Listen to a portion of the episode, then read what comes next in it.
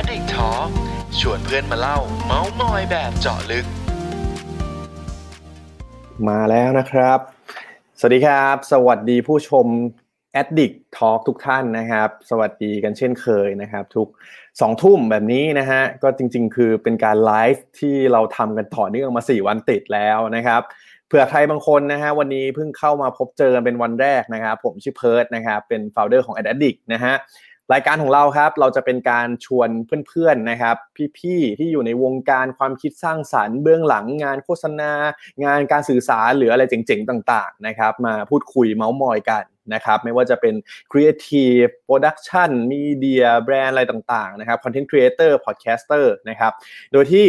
เราจะคุยกันประมาณชั่วโมงกว่าๆนะครับคือตอนแรกเนี่ยจริงๆผมก็กะว่าแบบเฮ้ยชั่วโมงนึงอ่ะเราคงคุยไม่ถึงชั่วโมงหรอกแต่ว่าจากประสบการณ์ที่มันผ่านมาหลายๆวันนะฮะก็มีความยาวที่แบบบางทีไปเกือบชั่วโมงครึ่งก็มีนะครับดังนั้นครับสิ่งที่สำคัญมากๆคือวันนี้เราเป็นไลฟ์นะครับถ้าสมมุติว่าใครมีสิ่งที่อยากจะพูดคุยสอบถามนะครับกับแขกรับเชิญของเรานะครับก็สามารถมาพูดคุยกันแบบสดๆได้นะฮะตอนนี้นะครับก็เริ่มมีเพื่อนๆเข้ามาแล้วเดี๋ยวผมขอพูดถ่วงเวลาอีกนิดนึงละกันนะครับระหว่างรอเพื่อนๆนะครับตอนนี้ครับมีช่องทางที่ขอฝากร้านต้นเลยละกันนะครับว่าสมมุติว่าใครที่ติดตาม Addict นะครับแล้วก็อาจจะรู้สึกว่าเฮ้ย Addict มีแต่เพจหรือเปล่านะครับจริงๆตอนนี้ Addict มีเว็บไซต์ด้วยนะครับก็อยากให้ไปติดตามกันดูนะฮะเดี๋ยวผมเปิดหน้าตาเว็บไซต์ให้ดูคร่าวๆนะครับมันจะหน้าตาประมาณไหนอ่านี่คือหน้าตาเว็บไซต์ของ Addict นะครับเพิ่งทำใหม่ล่าสุดเลยนะครับก็สามารถเข้าไปถ้าใครอยากจะไปอ่านคอนเทนต์เก่าๆบทความเก่าๆนะครับก็สามารถเข้าไปอ่านทางเว็บไซต์กันได้แล้วก็อีกช่องทางนึงครับอันนี้ผมยังไม่ได้พูดถึงช่องทางนี้เลยก็คือ YouTube นะครับเสิร์ชคำว่า Addict Official ได้นะครับแล้วก็สิ่งที่เราพูดคุยกันนะครับอย่างไลฟ์ในวันนี้เนี่ยพอเราไลฟ์กันเสร็จเรียบร้อยแล้วนะครับนอกจากช่องทางใน Facebook เนี่ยเราก็จะมีให้ติดตามกันใน YouTube ด้วยนะครับก็ฝากติดตามกันด้วยนะครับโอเคมาเพื่อไม่ให้เป็นการเสียเวลานะฮะเดี๋ยววันนี้นะครับแขกรับเชิญของเราเนี่ยสุดพิเศษมากๆนะครับเพราะว่าเป็นคนที่หลายคนน่าจะเคยรับชมผลงานของเขามาอยู่แล้วนะครับแต่ว่าวันนี้เนี่ยเราได้รับเกียรติมากๆนะครับที่เขาเนี่ยจะมาแบ่งปันแล้วก็มาเจาะลึกนะครับเรื่องราวเบื้องหลังของผลงานที่ทางทีมของเขานะฮะเพิ่งปล่อยมาล่าสุดเลยนะฮะงั้นเพื่อไม่ให้การเสียเวลานะครับผมขอเรียนเชิญเลยละกันนะครับขอเรียนเชิญพี่วิชัยมาตะกุลนะครับ Creative Director จาก Salmon House ครับสวัสดีครับสวัสดีครับผมสวัสดีครับทุกคนครับสวัสดีครับคุณเพิร์ทอ่าก็เป็นเกียรติอย่างมากนะครับที่พี่วิชัยมาเยี่ยมเยียนไลฟ์ของเราในวันนี้นะฮะตื่นเต้นเหมือนกันครับไม่เคยไลฟ์จริงจังอย่างนี้สักทีจริงวันแรกนี่ผมพูดไม่รู้เรื่องเลยพี่ วันนี้เริ่มวันนี้เริ่มชินมากขึ้นอ๋อวันนี้ผมจะพูดรู้เรื่องได้ฮะก็รบกวนพี่วิชัยแนะนำตัวหน่อยครับเผื่อใครๆบางคนอาจจะแบบเฮ้ยรู้จักแค่พี่วิชัยแซลมอนแต่ว่าพี่วิชัยลองแนะนำตัวเพิ่มเติมหน่อยว่าเฮ้ยเราทำอะไรยังไงบ้างเอ่อเป็น Creative Director ครับของ Salmon House แล้วก็ Salmon Lab Salmon Podcast ครับตอนนี้หลักๆก็ทำงานทั้งฝั่ง Production แล้วก็ฝั่ง Creative ครับผมอืมก็คือตอนนี้แซลมอนก็มีหลากหลายเนาะทั้ง House ทั้ง Lab แล้วก็ Podcast ใช่มั้ยฮะใช่ผมก็จะดูจะดูภาพรวมทั้งหมดนะครับทั้งทั้งทั้งสามส่วนอืมๆๆผมฝากคุณผู้ชมอย่างนี้ผมเมื่อกี้ผมลืมบอกไปว่าเวลาคอมเมนต์น่ะสามารถพิมพ์คุยกันมาได้เลยนะฮะแล้วก็เดี๋ยวระหว่างที่ผมคุยกับพี่วิชัยเนี่ยเดี๋ยวเราก็คุยไปสักพักแล้วเดี๋ยวเราดูแหละถ้ามีคอมเมนต์ไหนน่าสนใจเดี๋ยวเราก็แวะเวียนให้พี่วิชัยช่วยตอบคอมเมนต์กันหน่อยนะครับดังนั้นไม่ต้องกลัวอยากรู้อะไรอยากคุยอะไรกับพี่วิชัยนะครับโอกาสสดๆมาแล้วนะครับพูดคุยกันได้นะฮะโอเควันนี้ครับมันมีสิ่งหนึ่งที่เป็นสิ่งที่หลักๆผมคิดว่าหลายคนอยากมาฟังเรื่องนี้แหละนะครับว่าเฮ้ยมันมีผลงานอันนึงนะครับที่ทางทีม Salmon เนี่ยเพิ่งปล่อยมาล่าสุดนะครับแล้วก็เป็นช่วงที่แบบว่าหลายคนคิดว่ามันไม่น่าจะเกิดสิ่งนี้ขึ้นมาได้เพราะว่าจากวิกฤตโควิดจากอะไรต่างๆที่เราต้องทำงานกันที่บ้านเนี่ยแต่เราสามารถสร้างโปรดักชันงานออกมาได้ด้วยนะครับอ่าให้พี่วิชัยเกริ่นสักนิดนึงแล้วเดี๋ยวผมจะเปิดผลงานให้ดูคือพอโควิดปล่อยมาเนาะอย่างเราเป็นโปรดักชันเฮาส์หรือว่าแบบทำงานครีเอทีฟเนาะมันลูกค้าก็เลื่อนพอเลื่อนปลดปุ๊บเรารู้สึกเราไม่มีงานงานที่มันควรจะเสร็จอ่ะมันมันมันไม่เสร็จอ่ะพอมันไม่เสร็จเราก็รู้สึกว่าเรามีความเฉาๆกับเบนที่เป็นที่เป็น founder เหมือนเหมือนกันเนาะมีความเฉาๆไม่รู้ว่าต้องทำอะไรต่ออะไรอย่างเงี้ยก็เลยรู้สึกว่าเฮ้ยเราจะยอมแพ้ไอ้เชื้อโรคแบบนี้อย่างนี้หรอวะเราเป็นคอนเทนต์ครีเอเตอร์นะเว้ยเราเราน่าจะเอาชนะมันได้แบบอ๋อไม่ให้เราออกกองใช่ไหมงั้นเราจะหาวิธีออกกองอย่างอื่นแหละก็เลยกลายเป็น เอ็ม วี ตัวนี้เราก็เลยคุยกับเบนว่างั้นถ่าย เอ็ม วี แบบ work from home แล้วให้นักแสดงแบบ act from home เลยไหมวะเพราะว่าเราก็มีโปรแกรมแบบ Zoom มีโปรแกรมอะไรก็ได้ที่อยู่กันคนละที่แต่ว่ายัง direct กันได้ก็เลยลองเขียนบทเขียนบทแล้วก็ทำเป็น เอ็ม วี ตัวนี้ออกมาครับได้ฮะมาเดี๋ยวเราไปรับชม เอ็ม วี นี้กันเลยดีกว่านะครับเผื่อใครยังไม่ได้เห็นนะครับ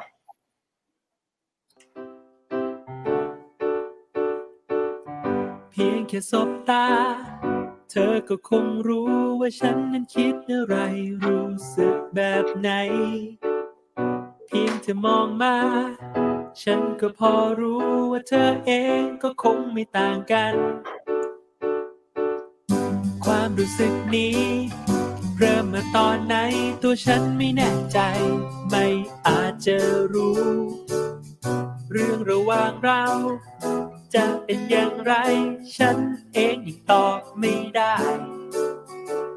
เพราะหลายสิ่งเหมือนไม่เป็นใจไม่ใช่เวลาที่ดีของเราสักเท่าไหร่แต่ว่าไม่เป็นไรใจของฉันไม่เปลี่ยนพันแม้ว่าเราจะห่างกันฉันรู้ดีว่าเธอกับฉันไม่มีวันเปลี่ยนแปลงนานสักแค่ไหนเดียวมันก็ผ่านไปฉันรู้ว่าสักวันหนึ่งสองเราจะได้อยู่ด้วยกัน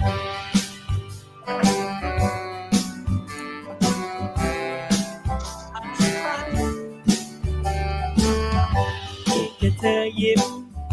โลกก็สดใสอยากให้ทุกวันได้พบเจอเพียงแค่ได้เห็นภาพที่มีเธอก็เพลอยิ้มตามทุกครั้งแม้หลายสิ่งเหมือนไม่เป็นใจไม่ใช่เวลาที่ดีของเราสักเท่าไหร่แต่ว่าไม่เป็นไร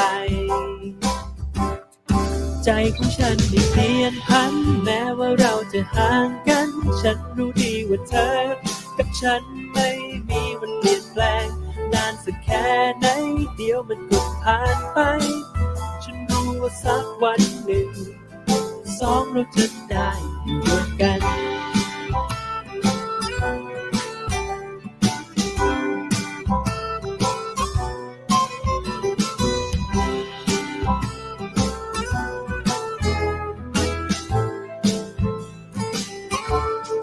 ใจของฉันไม่เปลี่ยนพันแม้ว่าเราจะห่างกันฉันรู้ดีว่าเธอ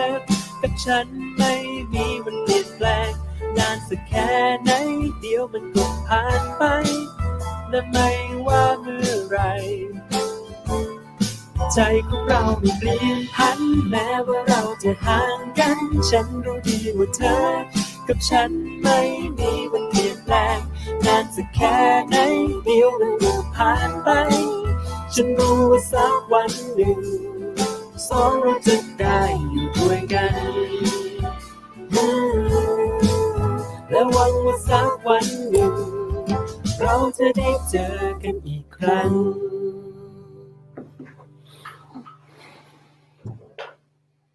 อ่าตอนหลังมีกระตุกเล็กน้อยนะครับ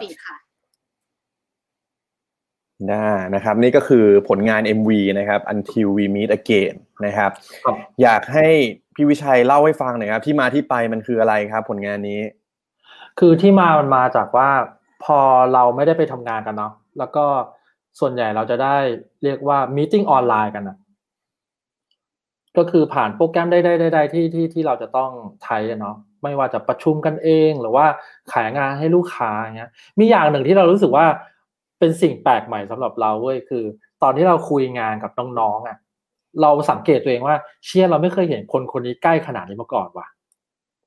เกิดมาแบบว่าเวลาคนแบบก้มหน้ามาดูมาดูแบบอะไรอย่างเงี้ยเรารู้สึกว่าเฮ้ยเราไม่เคยเห็นคนคนนี้ใกล้ขนาดนี้มาก่อนและอย่างที่สองคือเราไม่เคยเห็น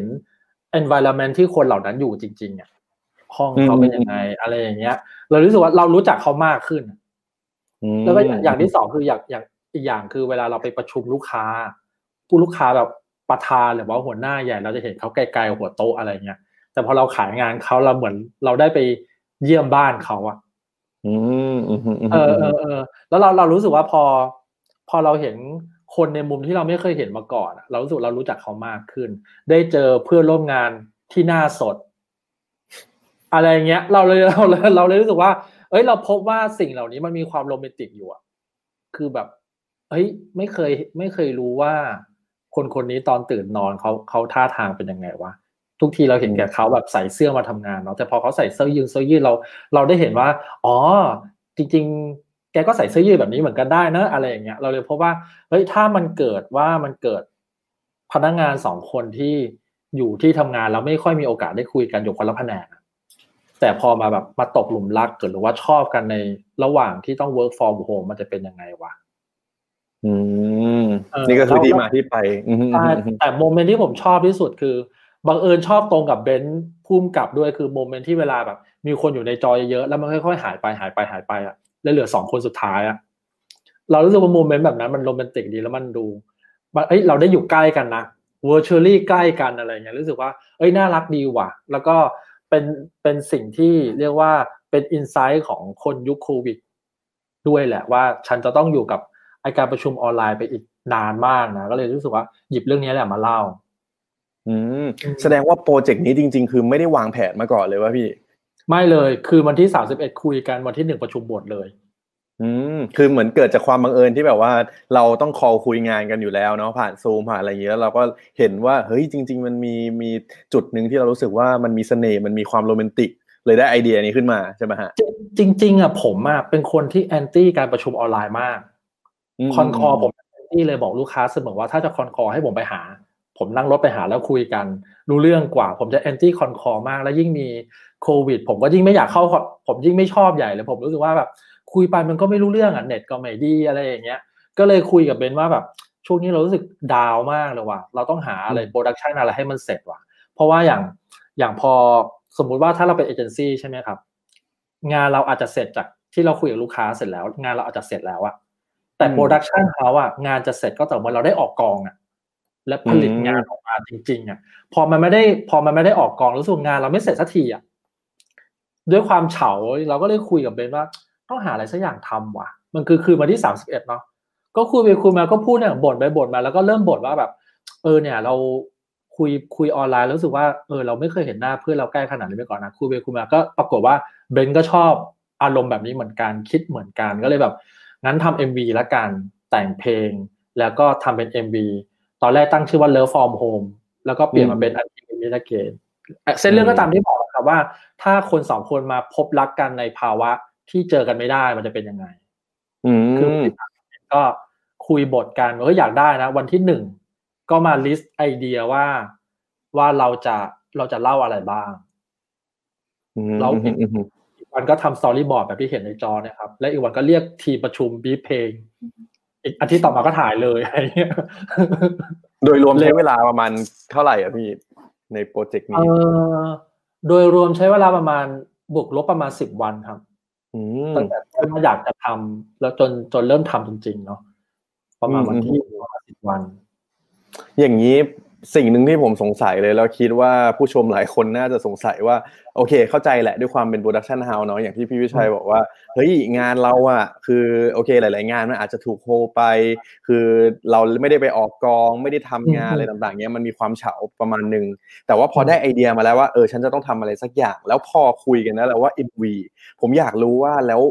ตอนนั้นพี่ทำกันยังไงอะเพราะว่าเหมือนทุกคนก็น่าจะ work from home หรืออะไรอย่างงี้ป่ะพี่มันมีโปรเซสมันมีขบวนการมันทำยังไงบ้างครับที่สามารถทำให้เนี่ยโปรดักชันฟอร์มโฮมได้ฮะจริงๆที่ที่หยิบว่าต้องเป็น เอ็ม วี ก็ก็มีเหตุผลเนาะเพราะว่าพอพอเราจะถ่ายหนังที่ direct from home แบบเนี้ยเราเราต้องพึ่งสิ่งที่เราคอนโทรลไม่ได้เยอะเช่นสัญญาณอินเทอร์เน็ตบ้านของนางเอกอาจจะไม่ดีก็ได้นะอย่างต่อมาคือเราก็ไม่รู้ว่านางเอกจะใช้คอมพิวเตอร์อะไรเว็บแคมเขาอาจจะไม่ดีก็ได้นะอะไรเงี้ยเราเลยพบว่าเราต้องตัดสิ่งที่ไม่จำเป็นต่อการเล่าหนังออกให้เยอะๆเหลือแต่สิ่งที่เราควบคุมได้นั่นก็คือพยายามทำหนังที่ไม่มีเสียงพูดกันอ่ะให้ตัวละครพูดกันน้อยที่สุดอ่ะสังเกตว่าตอนต้นมีเสียงที่ผมพูดว่าเออวันศุกร์มีอินเทอร์เน็ตนะ ขนาดเน็ตผมว่าบ้านผมว่าเน็ตดีแล้วอะพอไปอยู่ในหนังเสียงมันยังขาดเลยอะเราเลยคิดเป็นว่างั้นทำเอ็มวีแล้วการที่เราทำเพลงมาปะกับภาพที่เวลาถ่ายแล้วเราไม่ต้องมีไม่ต้องมีเสียงเนาะก็เลยคิดว่าเลือกเป็น เอ็ม วี แล้วกันทีนี้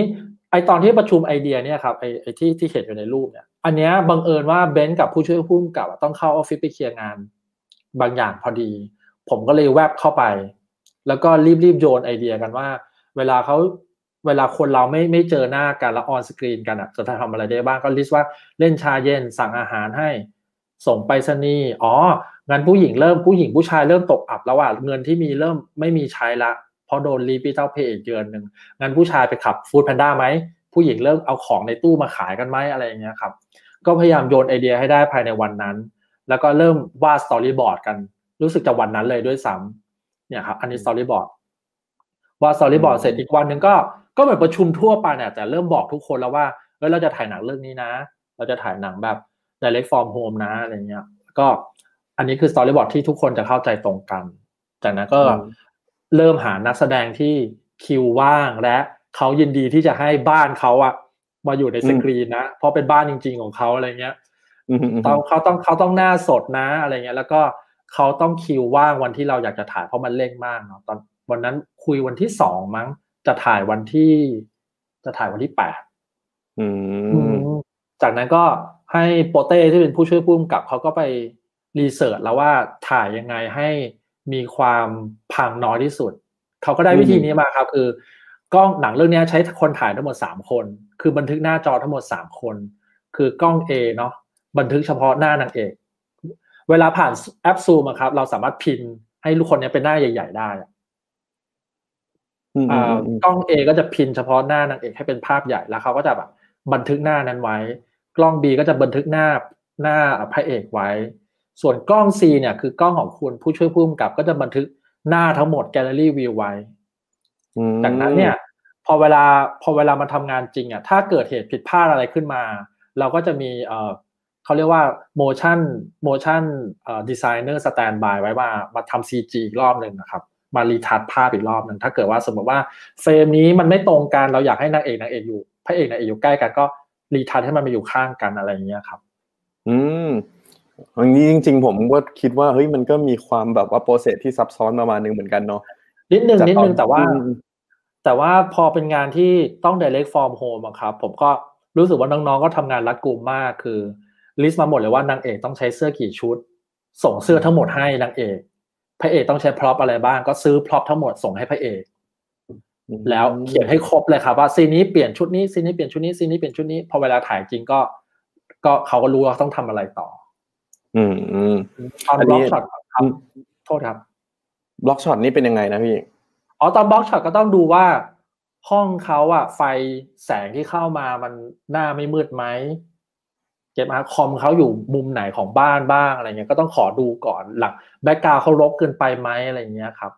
คือเราไม่ได้เราไม่ได้ไปที่บ้านเขาเลยใช่ไหมไม่ไปเลยทั้งหมดผ่านออนไลน์ต่างอย่างเดียวเลยใช่ผ่านออนไลน์หมดเลยก็อย่างเงี้ยเปิดหน้าจออย่างเงี้ยเราก็เราก็ดูเลยว่าเฮ้ยมุมนี้ช่วยเอาช่วยเอากีตาร์ออกได้ไหมลำโพงตรงนี้ลบช่วยเคลียร์ให้นิดนึงอะไรเงี้ยครับแล้วส่วนนางเอกก็มุมไหนไหมที่ตู้เสื้อผ้าแกไม่ลบกันไปหรือเปล่าอะไรเงี้ยอยากได้แต่อยากได้จริงๆนะอะไรเงี้ยเออก็ให้เขาเลือกมุมมาครับก็จากนั้นก็ช่วงที่เขาขายของขายของแล้วก็ให้เขาแบบลองไปนั่งกับพื้นดูแล้วแบบจะเป็นมุมนี้นะอะไรเงี้ยครับก็ทำงานเรียกว่าทำงานคิดล่วงหน้าไปเยอะครับอืมอืมอืมอืมผมว่าน่าสนใจนะแล้วจริงๆดูมันเป็นไอเดียที่แบบว่าเออถ้าสมมติว่าโลกเรามันมันจะต้องเปลี่ยนไปแบบนี้เลยผมคิดว่าอันนี้ก็น่าจะเป็นเคสสตั๊ดดี้อันนึงที่ที่หลายคนน่าจะควรเรียนรู้ไว้ว่าจริงๆแล้วอ่ะมันมันคือการวิธีการคิดที่แบบว่าเราต้องมองไว้ล่วงหน้ามองในมุมที่มันหลากหลายมากยิ่งขึ้นเนาะครับ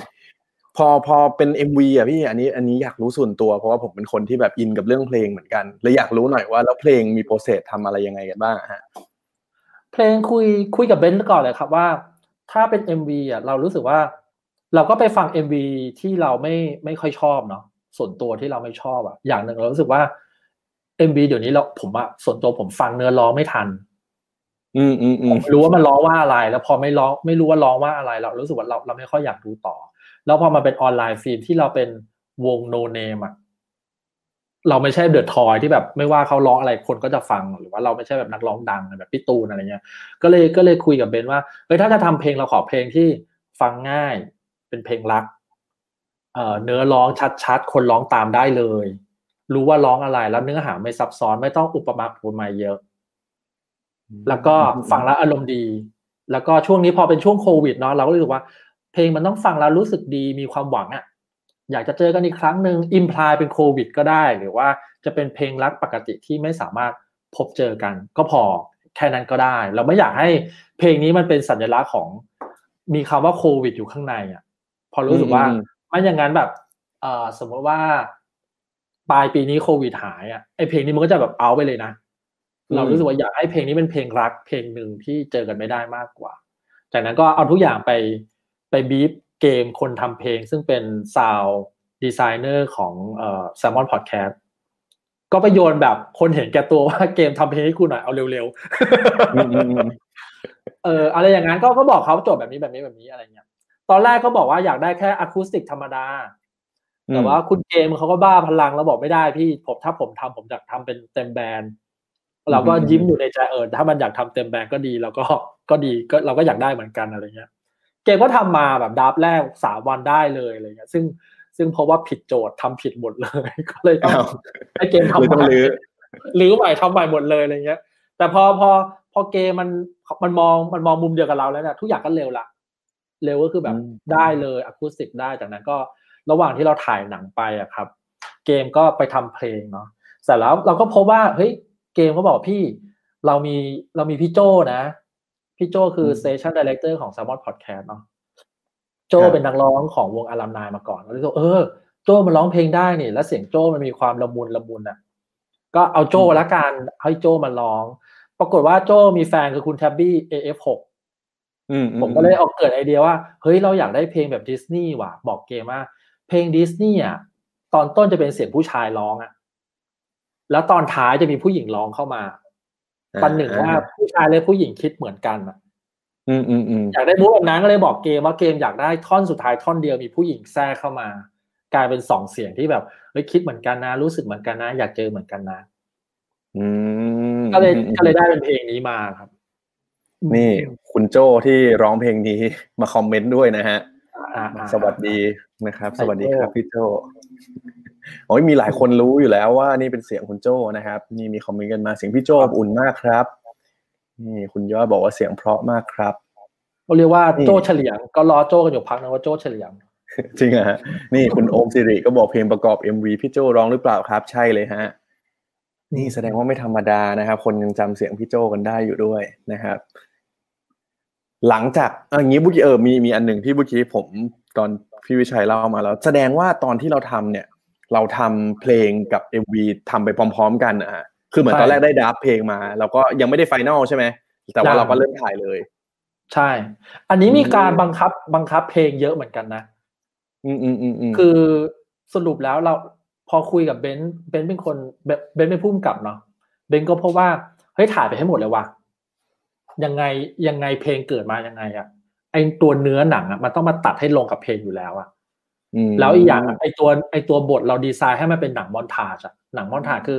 สั้นๆเปลี่ยนไปทำสั้นๆเปลี่ยนไปทำสั้นๆอ่ะเพราะฉะนั้นอยากถ่ายอะไรถ่ายให้หมดเลยแล้วจากนั้นเพลงได้อะไรมาเราค่อยเรียงเข้าไปให้ตรงกับตามเพลงแต่ว่าพอโปรเซสพอเราประกอบหนังกันแล้วอ่ะก็ต้องพบว่า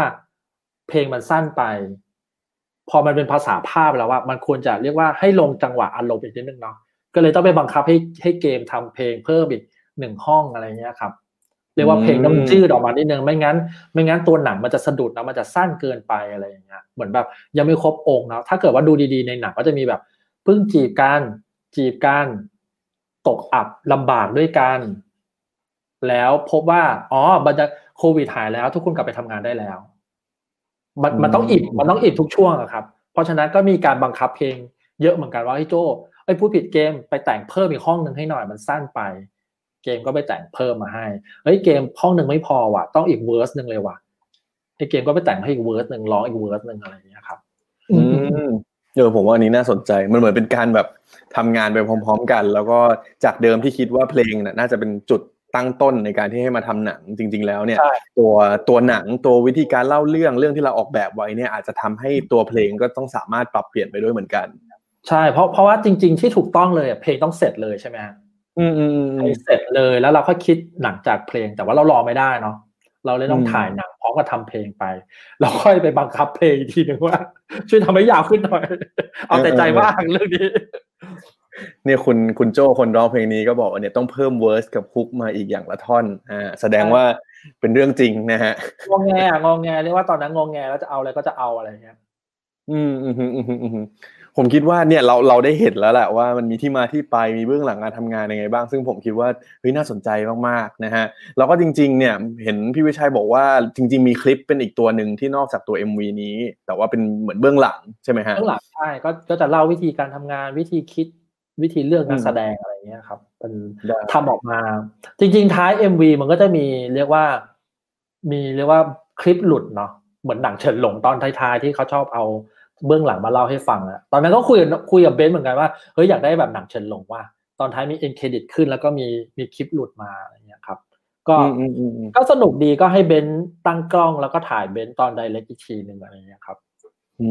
มแสดงว่าเราตอนตอนแรกเราก็คิดวางแผนไว้เหมือนกันเนาะว่าหลังจากจบ เอ็ม วี นี้ได้ผลงานนี้ออกมาเราจะมีการวิธีการโปรโมทการสื่อสารยังไงบ้างใช่ใช่ใช่ตอนตอนนั้นก็คิดแล้วแหละเรารู้สึกว่าเรารู้สึกว่า work from home การถ่ายหนังแบบ work from home อ่ะมันจะต้องมีคนทำเยอะแน่ๆเราเลยอยากเป็นเจ้าเราอยากเป็นคนแรกหรือไม่ก็เจ้าแรกๆที่ทำก็ก็ก็เป็นการทำงานที่แข่งกับเวลาเหมือนกันว่าจะมีใครปล่อยกับเราหรือเปล่านะอะไรเงี้ยอืมแล้วหลังผมรู้ครับโทษครับโทษครับเชิญเลยครับพี่วิชัยซึ่งซึ่งหลังจากนั้นอ่ะหลังจากนี้ก็มีคนปล่อยออกมาเยอะขึ้นเรื่อยๆแล้วเรารู้สึกว่าจะมีคนปล่อยมันจะกลายเป็นช่องนึงของหนังโฆษณาระยะหนึ่งไปเลยแหละอืมซึ่งเอาจริงผมก็เห็นช่วงนี้แม้แต่หนังโฆษณาแบบไม่ใช่ เอ็ม วี อะไรก็มีหลากหลายอันเนาะที่แบบว่าเฮ้ยพยายามหยิบกิจกรรมอะไรต่างๆอินไซต์ของคนในช่วงนี้มามาเล่นมาหาโอกาสมากขึ้นใช่ครับใช่ครับอืมผมอยากรู้ครับพี่วิชัยว่าในมุมของพี่อ่ะพี่รู้สึกว่าเราได้เรียนรู้อะไรจากงานนี้บ้างครับผมรู้สึกอย่างอย่างที่คุยอย่างที่บอกไว้ในคลิปเบื้องหลังว่าว่าถึงแม้หนังเรื่องนี้มันจะ direct from home เนาะนั่งอยู่บ้านใครบ้านมันแต่วิธีการอ่ะค่อนข้างพาเราออกจากออกจากกรอบเดิมๆที่เราเคยทำอ่ะ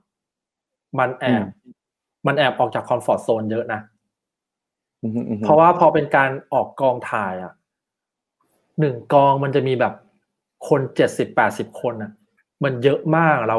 เรียกว่าเราควบคุมทุกอย่างได้หมดเลยอ่ะถึงแม้มันจะมีเรื่องที่ควบคุมไม่ได้เยอะนะแต่เราก็ควบคุมแสงควบคุมไฟควบคุมเสียงได้หมดเลยอะไรเงี้ยแต่พอมาเป็น direct from home แบบเนี้ยก็พบว่ามันมีเรื่องที่เราไม่รู้ว่ามันจะเกิดอะไรขึ้นบ้างเยอะถ้าดูในเบื้องหลังจะพบว่าเน็ตหลุดคนนี้พูดออกมาแล้วเป็นไลน์ที่ดีแต่ท่าทางมันกระตุกอ่ะอืมอืมอืมแล้วเราก็พบว่าตอนที่ตัดต่อดราฟแรกๆกับเบนนะครับกับกับน้องเมงที่เป็นคนตัดต่อเราเราพบว่าเราทุกคนซีเรียสกับภาพกระตุกจากคุณภาพคอมพิวเตอร์มากจากคุณภาพอินเทอร์เน็ตมากเราไม่ยอมกับมันมากๆเลยเราสุดพยายามซ่อมไม่ให้ภาพมันกระตุกอ่ะอือฮึอือฮึพอพอทำไปทำมารู้สึกว่าพอใกล้ๆใกล้ๆจะเป็นบ้ากันหมดแล้วก็รู้สึกว่าเฮ้ยจริงๆมันคือธรรมชาติของคอนเทนต์ว่ะถ้าการกระตุกมันคือเล่าว่าทุกคนอยู่บ้านอ่ะทำไมเราต้องไปซ่อมให้มันไม่สมจริงด้วยวะอืมเราเลยเพราะว่าเอ้ยตอนนี้เรากำลังดื้อกับธรรมชาติของความเป็นคอนเทนต์ประเภทนี้อยู่ก็เลยเพราะว่าถ้ามันจะกระตุกก็เรื่องของมันมาช่างมันเถอะเพราะมันเป็น direct from home เนาะมันเป็นอินเทอร์เน็ตอ่ะอืมแล้วก็คุณภาพสีก็เราก็ตั้งใจไม่ทำสีให้มันสวยเกินไปเพราะเรารู้สึกว่าพอมันเป็นพอมันเป็นงานโปรดักชันแล้วอะถ้าโปรดักชันมันแพงเกินไปอะคนจะรู้สึกว่านี่มันไม่ใช่เรื่องของฉันอะอืมมันมันดูเข้าถึงยากอะไรอย่างเงี้ยพี่เออมันดูไม่จริงมันดูไม่จริงถึงแม้ความความไม่จริงที่ว่ามันคือความสวยงามทางเชิงสีเนาะเราเลยเพราะว่าอันนี้ต้องไว้ที่เดิมเราแค่ไปจูนซีนท้ายๆดีกว่าที่ออกมาเจอข้างนอกซึ่งไอซีนนั้นก็ถ่ายกันหน้าออฟฟิศแล้วนะฮะเอ็กตาเขาบอกก็เอาน้องพนักงานรีบถ่ายครึ่งชั่วโมงสดย้ายๆกลับบ้านเราเลยเพราะว่าเอ้ยมันมีธรรมชาติของคอนเทนต์ ที่มาบังคับให้คนทำงานต้องอยู่ภายใต้กฎของธรรมชาตินั้นนะพอเราไปฝืนปุ๊บอะมันจะไม่ถูกต้องเว้ยเราแค่พูดแบบหล่อๆคือเราแค่ต้องซื่อสัตย์กับไอ้ธรรมชาตินั้นนะแล้วทำงานออกมาเล่าเล่าหนังให้ได้อะครับอืมผมว่าอันนี้เป็นบทเรียนที่ที่คนทำคอนเทนต์จริงๆน่าจะลองปรับไปใช้เหมือนกันเนาะบางทีเรารู้สึกว่าเฮ้ยฉันอยากจะทำกราฟิกอยากจะทำอันนู้นอันนี้ให้มันดูแบบออกมาคราฟที่สุดแต่แท้จริงแล้วสุดท้ายแล้วมันแบบอาจจะไม่ได้ตอบโจทย์คนที่เป็นกลุ่มเป้าหมายเราก็ได้มันอาจจะทำให้เรารู้สึกเข้าถึงยากมากขึ้นก็ได้ยกตัวอย่างง่ายๆถ้าถ้าเราจะทำคลิป TikTok อ่ะแล้วภาพชัดเป๊ะเลยอ่ะเหมือนเราเอากล้องแบบ Alexa ไปถ่ายแล้วแบบแล้วมาหลอกว่าเป็น TikTok อ่ะมันหลอกอ่ะเพราะมันไม่ใช่อ่ะถ้าถ้าถ่ายคลิป TikTok เอากล้องจริงถ่ายเลยภาพไม่ชัดไม่เป็นไรแต่ว่าคุณกำลังเล่าว่ามันคือหนังจาก TikTok อ่ะคุณก็ต้องเอาธรรมชาติ TikTok แล้วก็ซื่อสัตย์กับมันให้มากที่สุดอ่ะฮะอืมผมว่าจริงๆโทษๆอันนี้เป็นเทรนแบบเทรนสำคัญมากเลยผมเพราะว่าอย่างที่ผมตามข่าวแบบเอ้ยสถิติคนใช้งานโซเชียลอะไรมีฟีเจอร์อะไรใหม่ๆอะไรเงี้ยผมจะเห็นเลยว่าอย่างอย่างสมมุติใน Instagramที่เราชัดกันแล้วผมเชื่อว่าพฤติกรรมเราน่าจะเปลี่ยนไปเลยคือบางทีเราจะลงรูปน้อยลงเยอะมากเลยแต่ว่าเราไปลงในสตอรี่แทนผมคิดว่าอันนี้น่าจะสอดคล้องกันเหมือนกันนะพี่ว่าเหมือนคนเราชอบความเรียลชอบอะไรอย่างเงี้ยมากขึ้นใช่ใช่หรืออย่างอย่างคลิปเนี้ยเราก็สามารถเอากล้อง ดี เอส แอล อาร์ สองตัวส่งไปให้บ้านนางเอกพระเอกอ่ะแล้วให้เขาแอปว่าเขาคุยอยู่หน้ากล้องก็ได้นะถ้าอยากให้ภาพมันสวยจริงเนี่ยเราก็ตัดปัญหาอินเทอร์เน็ตหมดเลยอ่ะมันก็ยังทำได้อยู่เนาะแต่ว่าอย่างที่บอกแหละครับพอพอมันผิดธรรมชาติแล้วว่าคนจะคนดูจะรู้สึกอ่ะแล้วจะพบว่ามันไม่ใช่ว่ะเออพอมันไม่ใช่ปุ๊บมันก็จะไม่ถูกเรียกว่าไม่ไม่ได้โดนใจเขาอย่างเต็มที่อืมอืมแล้วอย่างเงี้ยพี่พอพอเราทำออกมาแล้วฮะกระแสตอบรับเป็นยังไงบ้างมันมันตรงกับที่เรา expect ไปไหมว่าเอ้ยความเรียลอย่างเงี้ยแหละคนน่าจะชอบหรืออะไรอย่างเงี้ยโอ้ยมากกว่ามากกว่าเยอะมากเลยครับมากกว่าเยอะมากผมคิดในใจว่าอันนี้เราพูดเป็นตัวเลขนะเราจะได้เห็นภาพเนาะคิดในใจว่าถ้าได้สักพันแชร์อะไรอย่างเงี้ยผมแฮปปี้ละหรือได้สักแต่ปรากฏว่าไอ้นี่มันน่าจะ สี่พัน แชร์เก้าแสน reach อะไรอย่างเงี้ยซึ่งมันเยอะแบบเยอะมากเยอะกว่าที่เราจะจะจะคาดหวังว่ามันจะใช่อ่ะอืมแล้วแล้วพอมันมันออกมาแบบฟีดแบ็กดีขนาดเนี้ยพี่คิดว่ามันมีแฟกเตอร์อะไรบ้างอะสมมติสมมติลองแบบลองคิดเล่นๆว่าเฮ้ยทำไมมันดีกว่าที่เราคาดไว้ทำไมคนถึงชอบอะไรอย่างเงี้ยฮะผมว่าคนหิวอืมผมหิวแบบหิวคอนเทนต์อะไรอย่างเงี้ยผมใช้คำนี้นะชอบใช้คำนี้ผมว่าคนหิวคนหิวคอนเทนต์แบบนี้แปลว่าแปลว่าตั้งแต่เกิดโควิดมามันไม่มีโฆษณาที่แบบเหลือคอนเทนต์ที่มันบันเทิงจริงจังเลยนะเราน่าจะเป็นเจ้าแรกๆที่ทำคอนเทนต์ที่แบบสนุกแล้วแมสมากๆอ่ะอือฮึอือฮึเพราะคนอื่นก็จะมักจะแบบคุยแบบแบบเรื่องโควิดผลกระทบอะไรที่มันดูเครียดๆเนาะใช่เครียดๆแล้วเรารู้สึกว่าคนดูมันอั้นอ่ะคนดูเขาอั้นมานานแล้วเราเราก็พอเราปล่อยออกไปแล้วมันก็ไม่ได้เป็นความคอนเทนต์ที่ไม่ได้แซะอะไรไม่ได้นิสัยไม่ดีแมสแมสไปเลยให้ความหวังดูแล้วอมยิ้มได้กดแชร์ได้ส่งเรื่องน่ารักน่ารักให้หากันได้ครับเราเลยรู้สึกว่าเออคนต้องการสิ่งนี้ฮะอืมๆๆผมว่าจริงเพราะว่าเราจะเห็นเลยนะฮะว่าคนหันไปเล่น TikTok กันเยอะมากช่วงนี้เอออีกอย่างเรารู้สึกว่าเรารู้สึกว่า TikTok ก็มีส่วนนะเพราะว่าคนคุยกับน้องเหมือนกันว่าช่วงเนี้ย Music Marketing มามากเลยอืมเพราะว่า TikTok แม่งอยู่กับเพลงตลอดเลยอือฮึอือฮึแต่แต่ผมก็รู้สึกว่าไอ้คลิปตัวเนี้ยมันทำหน้าที่อย่างหนึ่งคือมันมีความแอนตี้ TikTok อยู่อ่ะอืมคือ TikTok คนมันจะเด่นแบบดึ๊บๆๆๆๆอ่ะมันจะไหวเยอะอ่ะแต่ว่าภาพนี้มาแบบนิ่งๆช้าๆแล้วมีความสบายตามั้งดูแล้วแบบรู้สึกฉันได้พักสายตาของฉันอะไรเงี้ยก็เลยรู้สึกว่าอ๋อมันมันก็มีแฟกเตอร์เหมือนกันนะคือเราเอาแค่เพลงที่ฟังแล้วไม่ได้ไม่ได้รวดเร็วหรือไม่ได้ตื้อแบบ TikTok ทุกอย่างช้าลงทุกอย่างนิ่มนวลขึ้นแต่ยังอยู่ในช่องของความเป็นเพลงมาที่เขาคุ้นเคยอ่ะมาอยู่แล้วรู้สึกว่าอ๋อมันมันมีการคลิกของของมันอยู่อ่ะอืมอืมอืมอืมผมว่าเออจริงๆมันเหมือนตอบโจทย์คนละคนละแบบประมาณหนึ่งเหมือนไอ้คนที่ชอบแบบอะไรเร็วๆดูเต้นๆอะไรก็อาจจะ เหมาะกับ TikTok แต่ว่าฟอร์แมตของไอ้ตัวหนังของเราอันนี้ก็ค่อนข้างผมว่า Facebook YouTube เนี่ยคนน่าจะชอบกันเนาะเหมือนฟังเพลินๆฟังง่ายๆอะไรอย่างงี้นะฮะก็อันนี้อยากให้หลายคนนะครับถ้าสมมุติว่าอยากไปดูเบื้องหลังเพิ่มเติมนะครับว่าเอ๊ะจริงๆสิ่งที่พี่วิชัยเล่าเนี่ยมันมันมีเบื้องหลังหน้าตาภาพอะไรเป็นยังไงก็สามารถไปดูในคลิปที่เป็นเบื้องหลังกันได้นะครับเดี๋ยวให้ทางทีมงานแนบลิงก์ไว้ให้ดูนะฮะเรามาแวะดูคอมเมนต์กันหน่อยดีกว่านะครับมีคนบอกใครดูยิงยิงอีโก้เยอะหน่อยขอบคุณมากครับ ชอบ ตรงไปตรงมาดีนะฮะนี่คือข้อดีของการที่เราไลฟ์นี่แหละครับ เออมีอันนี้ฮะเดี๋ยวจะได้ชวนคุยพี่วิชัยเรื่องนี้เหมือนกันว่าเฮ้ยอันนี้เขาถามว่าพี่คิดว่าหลังโควิดคิดว่าพฤติกรรมของคนจะเปลี่ยนไปมากน้อยเพียงไหนแล้วเทรนอะไรจะมาแรงบ้างฮะอืมผมว่าผมว่าหนังโฆษณาจะคำว่าเนาะมันจะน้อยลงอ่ะน้อยลงไม่ได้แปลว่าจำนวนน้อยลงนะจำนวนโฆษณามันจะเท่าเดิมแหละแต่ว่าโปรดักชันอะไรมันอาจจะมินิมอลลงอ่ะอืมอืมอืมเออผมว่าพฤติกรรมคนก็ซื้ออะไรน่าจะระวังขึ้นอ่ะคนน่าจะเข้าใจว่าสิ่งที่ไม่แน่นอนคือสิ่งที่แน่นอนแบบชัดแจ้งขึ้นอ่ะใครจะรู้ว่าปีใหม่อยู่ดีๆมีเชื้อโรคที่ทำให้ทุกคนออกจากบ้านไม่ได้เลยแล้วสิ่งที่ไม่เคยปิดมาก่อนในชีวิตเราคือห้างมันปิดหมดเลยอะไรเงี้ยผมว่าคนจะเริ่มตระหนักถึงความไม่แน่นอนคือสิ่งที่แน่นอนอะไรอย่างเงี้ยแล้วรู้สึกว่าการใช้เงินเป็นเรื่องที่ต้องระวังมากขึ้นในแง่ของหนังโฆษณาเราว่าไอเดียมันอาจจะมินิมอลลงเพื่อ execution ให้แม่นขึ้นอะไรเงี้ยครับ execution ต้องแม่นแหละแต่ว่าแม่นให้เร็วขึ้นอะไรเงี้ยครับแต่ว่าสิ่งหนึ่งที่เรารู้สึกว่าพฤติกรรมของการออกกองอาจจะเปลี่ยนไปยังไงบ้างพี่คิดตัวเองเนาะเช่นแต่ละยูนิตอาจจะอยู่กันไกลขึ้นเก็ตป่ะฮะเพื่อรักษาดิสแทนซ์กันมากขึ้นอาจจะเรียกว่าพระเอกนางเอกอาจจะอยู่แสดงกันในที่ไกลขึ้นมาหน่อยอะไรอย่างเงี้ยครับแล้วก็อาจจะเป็นหนังสตูดิโอกันเยอะขึ้นอันนี้จะเป็นหนังบ้านอะไรอาจจะใช้ทีมงานน้อยลงคอมแพคมากขึ้นอืมแต่ผมมองยังมองว่าโฆษณาก็ยังเป็นโฆษณาแหละครับตราบใดที่สินค้ายังต้องการขายของเนาะเดี๋ยวโฆษณามันก็ต้องทำเหมือนเดิมแหละแต่อาจจะเป็นอาจจะเป็นช่องอื่นมากขึ้นแหละครับแบบ work from home อย่างนี้ไหมหรือกระทั่งแต่ผมก็ยังเชื่อว่าทุกยุคอะมันจะมีคอนเทนต์ฮีโร่เกิดขึ้นนะ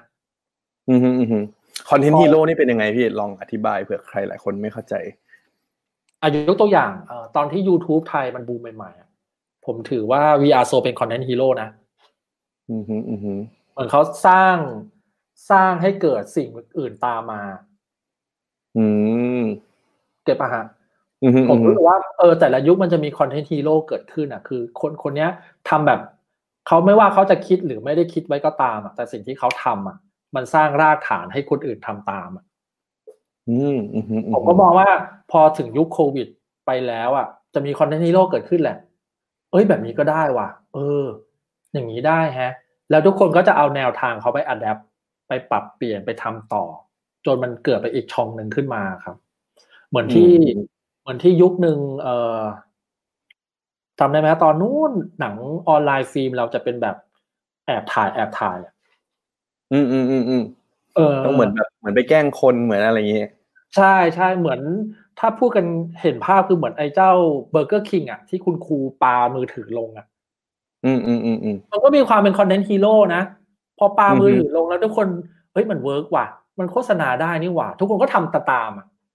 อืมอืมไอ้ช่องนั้นก็ช่องนั้นก็ถูกก็ถูกพวกโปรดักชันเฮาส์มาบอกว่าเฮ้ยจริงๆหนังออนไลน์ฟิล์มมันต้องมีโปรดักชันที่ดีก็ได้นะเว้ยมันไม่จำเป็นต้องมาแอบถ่ายตลอดเวลานะพอมีเจ้าหนึ่งทำแล้วเจ้าอื่นก็ทำตามทำตามเพราะว่าอ๋อแบบนี้ก็ได้ฮะแบบนี้ก็ได้นี่หว่าอะไรเงี้ยจากนั้นก็ก็มีคนมามาบอกว่างั้นทำยาวๆเลยพอทำยาวๆทุกคนก็รู้สึกว่าเออทำยาวๆก็ได้นี่หว่าคนดูยอมดูนี่นาเก็ตป่ะฮะผมเลยมองว่ายุคอายุเนี้ยมันจะมีคอนเทนต์ฮีโร่เกิดขึ้นว่าเฮ้ยแบบนี้ก็ได้ฮะเออเออเออเออแสดงว่าสรุปสรุปถ้าสมมติว่าจริงๆแล้วแสดงว่าคอนเทนต์ฮีโร่มันก็จะเป็นสิ่งที่เหมือนไม่ตายแหละแต่ว่ามันก็จะเกิดอะไรใหม่ๆฮีโร่แบบใหม่ๆขึ้นมาเรื่อยเกิดจากแบบทั้งแบบตั้งใจและไม่ตั้งใจครับแต่จะมีคนที่ปิกอัพไปแล้วไปอะแดปต์แสดงว่า ในในในในฐานะที่เป็นโปรดักชันเฮาส์ที่เรียกว่ามีความเป็นขนาดกลางขึ้นไปหรือขนาดเล็กลงมาหรือขนาดอะไรก็ตามที่ทำเป็นธุรกิจจริงจังอ่ะก็อยู่ที่ว่าเราอ่ะจะปรับตัวมันได้เร็วแค่ไหนอะครับ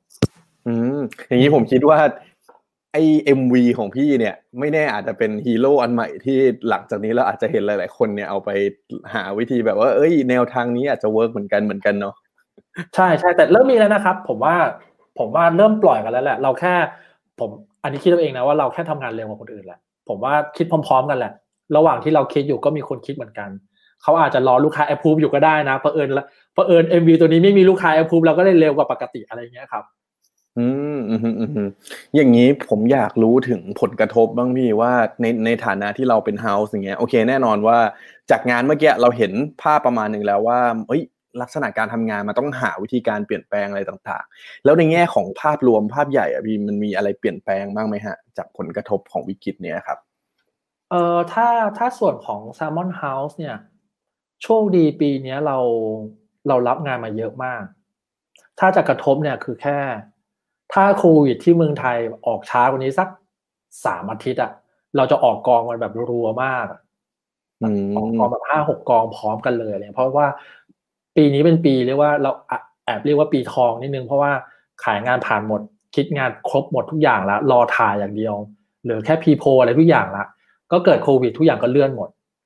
ทีนี้เลื่อนผลกระทบก็คือลูกค้าก็เอ๊ะฉันกลับมาดูสตอรี่บอร์ดอีกรอบแล้วฉันอยากจะแก้จุดนี้จังอะไรเงี้ยปรับบัดเจ็ตบ้างแล้วก็ลดสเกลงานเหลือนักแสดงลดนักแสดงเพิ่มนักแสดงอะไรเงี้ยเรียกว่าก็ปรับไปตามหน้างานเนาะแต่ว่าสิ่งหนึ่งที่โชคดีของตัว Salmon ก็คือปีที่แล้วอ่ะเราเราปรับเราค่อนข้างปรับโครงสร้างองค์กรพอสมควรเลยแหละเรียกว่ามีบิ๊กมูฟของของตัว Salmon ที่ที่เกิดขึ้นแล้วรู้สึกว่าโชคดีที่เราทำกันเมื่อปีที่แล้วเพราะถ้าเราคิดว่าเอ้ยปีหน้าค่อยทำแล้วกันซึ่งปีปีนี้เนาะเราจะไม่สามารถทำมาได้เลยปีนี้แล้วเป็นปีที่เอ่อส่วนตัวผมเพิ่มยูนิตเพิ่มขึ้นมาคือ Salmon Lab จริงๆมันมีมานานแล้วล่ะครับแต่ว่าปรับ direction กันยกหนึ่งจนกลายเป็น Salmon Lab ในปัจจุบันนะครับแล้วก็มี Salmon Podcast เพิ่มขึ้นมาคือทำแค่ Podcast ก็เพราะว่าเออแล้วเราก็ปรับตัวจาก Salmon House ก็ดูแล Production House ไปก็รับงานจากลูกค้ารับงานจากเอเจนซี่รับงานปกติแต่ส่วนที่เราเพิ่มเข้ามาคือ Salmon Lab ซึ่งมันมันทำให้มันทำให้ผมมองผมเรียกว่า touch point เราแอบครบขึ้นมาคือเรามีทั้งเอ่อเรียกว่าเป็น content studio production house แล้วก็ podcast มันคือมันคือ content solution ใน production เนาะอืมอืมอืมทีนี้ปีเนี้ยปีเนี้ยเราคุยกับทางในตึกของเราซึ่งหลายคนไม่รู้ว่าจริงๆแล้ว Salmon ทั้งสามเจ้าสามหัวเราอยู่ในอยู่ในบ้านของอ่าบรรลือกรุ๊ปครับปีนี้ก็คุยกับคุณคุณนกโชติกาครับแล้วเราพบว่าเฮ้ยจริงๆแล้วในตึกเราอ่ะไอ้ตึกที่เราอยู่เนี่ยมันมียอดฝีมือเต็มไปหมดแล้วว่ะมันมีชั้นหกเรามีวิทิตาแอนิเมชั่นซึ่งทำแอนิเมชั่นแน่ๆแต่สิ่งที่คนไม่รู้ก็คือสติกเกอร์ไลน์ แปดสิบเปอร์เซ็นต์ ในตลาดอ่ะวิทิตาทำหมดเลยคือว่าคือรับหมดทุกอย่างอะไรที่เป็นสติกเกอร์ดังๆพี่เขาทำหมดเลยมีมาโชว์มีอะไรก็ได้โอ้เยอะแยะไปหมดเยอะเยอะมากแล้ววันนั้นเราเราก็จัดทาวน์ฮอลล์กันแล้วพบว่าเฮ้ยเรามีของเยอะกว่าที่คิดเยอะมากนะเราเราเลยรู้สึกว่าไอ้ตึกเนี้ยมันคือ absolute touch point ของของงานโปรดักชันทั้งหมดเลยเว้ยเออเราเลยพบว่าปีเนี้ยเราจะเราจะลุกแบบเราจะมี Salmon Lab เออเราจะมี Salmon Podcast มี Matter อยู่ในเป็นพันธมิตรอยู่ด้วยกันปีนี้เราจะไปแบบแอสองค์กรใหญ่ๆอืมแต่พอมันเกิดครับแสดงว่าภาพรวมตอนนี้ก็คือเหมือนเรานอกจากตัว House ที่เด่นๆมาตลอดเลยหลายคนน่าจะรู้จักเฉพาะแบบว่าเฮ้ย Salmon Podcast คือ Production House แสดงว่าตอนนี้จะเริ่มมีขาที่หลากหลายแล้วก็ร่วมกันทำงานด้วยกันด้วยทั้ง Salmon Lab Salmon Podcast รวมถึงยูนิตอื่นๆด้วยที่อยู่ในเครือเดียวกันใช่ไหมฮะใช่ใช่แล้วเรารู้สึกว่าเอ่อในฐานะคนทำคอนเทนต์น่ะเราคือคนทำคอนเทนต์ที่ขยับตัวมาทำมาทำฝ่าย Creative อ่ะอืมซึ่งซึ่งซึ่งว่ากันตรงๆเนาะทุกวันนี้เวลาทำเวลาทำงานงานแคมเปญหรืองานครีเอทีฟใดๆอ่ะมันไม่สามารถไปด้วยท่าปกติเหมือนที่เหมือนที่ traditional มันเคยมีมามันไม่ใช่ยุค ที วี ซี หรือมันไม่ใช่ยุค ออนไลน์กระทั่งเป็นยุคออนไลน์มันเป็นยุคออนไลน์แบบ สองจุดศูนย์ สามจุดศูนย์ สี่จุดศูนย์ ไปแล้วอ่ะอืมเราเลยรู้สึกว่าถ้าเปรียบมันเป็นถ้าเปรียบแคมเปญเป็นอาหารน่ะมันไม่สามารถเป็นแบบเมนคอร์สของหวานอะไรอย่างนี้ตลอดเวลาเนาะอืมเออเราเลยรู้สึกว่าถ้าเราเป็นคนทำเองอ่ะเราเป็นพ่อครัวเองที่มาเปิดร้านอาหารเองอ่ะเราสามารถอัดแอปเมนูเราสามารถเปลี่ยนนู่นเปลี่ยนนี่เปลี่ยนนั่นได้เองเพราะเรารู้เพราะเราเป็นคนทำเองเนาะมันมีความเป็นโอมากาเสะอืมอืมอ่าอยากกินอะไรวันนี้อยากกินอะไรเปรี้ยวๆใช่ไหมได้เดี๋ยวจัดให้วันนี้อยากกินอะไรหวานๆเบิร์บเดี๋ยวจัดให้เพราะว่าเพราะเราเป็นคนทำเองเราคิดสิ่งที่เราคิดทั้งหมดเราชัวร์ว่าเราทำได้ครับอืมอืมอืมอืมอืมเอออย่างนี้มันก็เห็นภาพมากขึ้นว่าว่าคือสมมุติว่าจากสมัยก่อนอันนี้ผมให้ให้บางคนที่อาจจะยังไม่เข้าใจโปรเซสละกันว่าสมัยก่อนพอเป็น Salmon House แบบหลักๆที่เป็น Production House เนี่ยอาจจะต้องรอให้เอเจนซี่หรืออะไรใครต่างๆมาบรีฟเราแล้วเราค่อยมาสร้างผลงานนั้นขึ้นมาแต่ว่าตอนนี้ด้วยแขนขาที่เรามีเพิ่มเติมจริงๆเราสามารถทำได้ตั้งแต่ต้นจนจบเลยใช่ไหมฮะใช่ใช่ครับใช่ครับแล้วก็จริงๆแล้ว Salmon House ทั้งผมทั้งเบนเมื่อสักประมาณปีที่แล้วอะครับเราพบว่าเราพบเรารับงานกับเอเจนซี่มาแล้วเราก็รับงานจากลูกค้าเราพบลูกค้าที่เรารับอะจะเป็นลูกค้ารายที่ไม่ได้ใหญ่ขนาดนั้นนะจะไม่ใช่คอร์ปอเรทใหญ่พอเป็นรายเล็กๆมาสิ่งหนึ่งที่เขาอยากได้คือเขาอยากได้หนังจากเราเนาะสิ่งต่อมาที่เขาอยากได้คือเขาอยากได้ไอเดียครีเอทีฟกับไอเดียมาร์เก็ตติ้งเนี่ยอืมซึ่งแทนที่เขาจะให้เราคิดหนังเขาจะให้เราแบบแก้ไขปัญหาบางอย่างให้เราด้วยซึ่งก็เป็นธรรมชาติของผมกับเบนที่เวลาทำหนังเราจะไปนั่งคุยกับลูกค้าก่อนว่าตกลงพี่อยากเพิ่มยอดขายเนี่ยเหตุผลคืออะไรวะมันไม่ใช่อยู่ดีพี่อยากเพิ่มยอดขายหรอกอ๋อเพราะขายไม่ดีไงอ่ะทำไมถึงขายไม่ดีอ่ะเราจะถามเขาเยอะจนเราพบว่าอ๋อหนังมันต้องทำอันนี้เหมือนยกตัวอย่างเร็วๆคือไอ้ตัวพัดลมช้าบะแรงสะใจต้องช้าบะอืมอืมอืมอืมลูกค้าก็มาแค่ว่าอยากเพิ่มยอดขายเราก็ต้องไปถามเขาทำไมถึงอยากเพิ่มยอดขายล่ะทำไมพี่ไม่อยู่ดีๆพี่อยากเพิ่มยอดขายเราถามไม่ถามมาถามไม่ถามมาคนจึงพบว่าลูกค้าไม่รู้ว่าช้าทำพัดลมอืมอืมเราเลยว่าอ่างเนี้ยนี่คือปัญหาของคุณเพราะงั้นน่ะหนังเรื่องนี้ไม่ใช่เพิ่มเพื่อเพิ่มยอดขายละเพื่อบอกทุกคนว่าชาร์ปทำพัดลมคุณต้องการแค่นี้แล้วเราก็ทำหนังให้เขาแล้วเราก็มี marketing plan เล็กๆให้เขาว่าพี่หลังจากที่ปล่อยไปพี่ทำแบบนี้นะแบบนี้นะอืมไปแชร์ไอเดียให้เขาแต่ว่าสุดท้ายแล้วเราก็อยู่ในฐานะของ production house อ่ะเราแชร์ไอเดียไปแล้วก็เราก็แชร์ในฐานะคนที่ทำคอนเทนต์มาเนาะครับเออพอเราพอเราเพิ่มยูนิตที่มาเป็น Salmon Lab แล้วก็มีเรียกว่ามีเราก็ไปหาแพลนเนอร์ที่หาแพลนเนอร์ที่เราชอบหา เอ อี ที่เราที่มันถูกต้องมาช่วยมาช่วยคิดให้กับลูกค้าได้อืมมันก็จะเป็นลักษณะว่าสมมติมีลูกค้ามาหา Salmon House แล้วอยากให้ทำหนังหน่อยพอเราไปคุยกับเขาแล้วพบปัญหาเขาอะเราก็จะบอกเขาว่าพี่จริงๆปัญหาพี่อาจจะเป็นแค่นี้ก็ได้นะพี่ลองพี่ไปคุยกับ Lab ได้ไหมมีคนช่วยพี่ได้นะแล้วพี่ไม่ทำก็ไม่เป็นไรอะไรเงี้ยแสดงว่าต่อไปเนี้ยไม่ว่าจะโจทย์แบบไหนคือเราจะสมมุติลูกค้ามาบอกว่าเฮ้ยอยากทำหนังเราจะไม่ได้เป็นแนวที่แบบว่าโอ้ยฉันเป็น production house ฉันทำหนังเออเป็นเรื่องที่ฉันถนัดเลยแต่ว่าตอนเนี้ยเราจะเข้าไปเหมือนเป็นเป็น solution แหละเนาะว่าเฮ้ยถ้าสมมุติว่าคุณมีโจทย์มีปัญหาแบบนี้เราจะหาให้เจอว่าปัญหาจริงๆคืออะไรทางออกมันอาจจะไม่ใช่ตัวหนังก็ได้แต่อาจจะโอเคอาจจะเป็นหนังและอื่นๆหรือว่าเป็นคอนเทนต์หรือเป็นอะไรก็ว่าไปใช่ซึ่งซึ่งเราพยายามบอกลูกค้าทุกคนนะว่าแบบหนังมันไม่ใช่เครื่องมือเดียวที่คุณต้องใช้แล้วอะคุณพึ่งหนังอย่างเดียวไม่ใช่แล้วอันนี้คือถ้าเป็นเมื่อแบบสามปีก่อนคุณพึ่งหนังเรื่องเดียวคุณอาจจะพลิกพลิกสถานการณ์ได้นะแต่ตอนนี้ด้วยอัลกอริทึมด้วยธรรมชาติของของออนไลน์แล้วหนังอย่างเดียวไม่ไม่รอดคุณต้องคุณต้องมีอย่างอื่นด้วยซึ่งก็มีหลายครั้งนะที่ Salmon House ไปบอกลูกค้าว่าพี่อย่าทำหนังพี่ไปทำโปรโมชั่นแล้วเราก็ไม่ได้ทำหนังจริงๆเขาก็ไม่ใช้เราจริงๆซึ่งแบบมันก็ต้องเป็นอย่างนั้นแหละถ้าพี่อยากทำพี่อยากเพิ่มยอดขายแล้วพี่มาทำหนังอ่ะพี่อาจจะไม่ได้เพิ่มยอดขายก็ได้นะพี่ได้แค่หนังเรื่องเดียวซึ่งมันอาจจะเวิร์กหรือไม่เวิร์กก็ได้พี่ไปทำโปรโมชั่นแจกของหรือว่าทำอะไรอย่างอื่นดีกว่าแบบพี่อาจจะอาจจะใช้เงินผิดที่อยู่นะอะไรอย่างเงี้ยอืมได้ฮะอันนี้ผมว่าน่าจะเป็นสิ่งที่ถ้าสมมติคนที่อยู่เอเจนซี่หรือว่าอยู่อะไรต่างๆเนี่ยก็ควรจะลองเทคพอยต์เนี้ยไปลองคิดเหมือนกันเนาะว่าเออจริงๆแล้วเนี่ยบางทีฉันไม่ต้องแบบว่า ต้องคิดว่าอันนี้งานนี้ทำหนังทำทีวีซีทำอะไรเสมอไปลองหาให้เจอก่อนว่าจริงๆแล้วปัญหามันคืออะไรแล้วแก้ให้ถูกจุดแก้ให้วิธีที่มันแบบหลากหลายแล้วก็เหมาะสมกับยุคสมัยมากขึ้นนั่นเองนะฮะมีคอมเมนต์นี้มาครับพี่วิชัยว่าเอ๊ะเราจะประคองไอเดียให้รอดผ่านเงื้อมมือของลูกค้าในแต่ละโปรเซสได้ยังไงเพราะในงานหนึ่งงานเนี่ยมีตั้งแต่การขายพรีโพถ่ายตัดทำแสงสีเสียงเนี่ยเขาเหมือนเขาอยากจะหาเหมือนเคล็ดลับหน่อยฮะว่ามีวิธีขายงานยังไงลูกค้าให้แบบว่าสามารถผ่านไปแบบฉลุยได้เราผมกับเบนจะจะเน้นที่ objective เป็นอย่างแรกเลยแล้วพยายามบอกลูกค้าว่า objective ของสิ่งนี้คืออะไร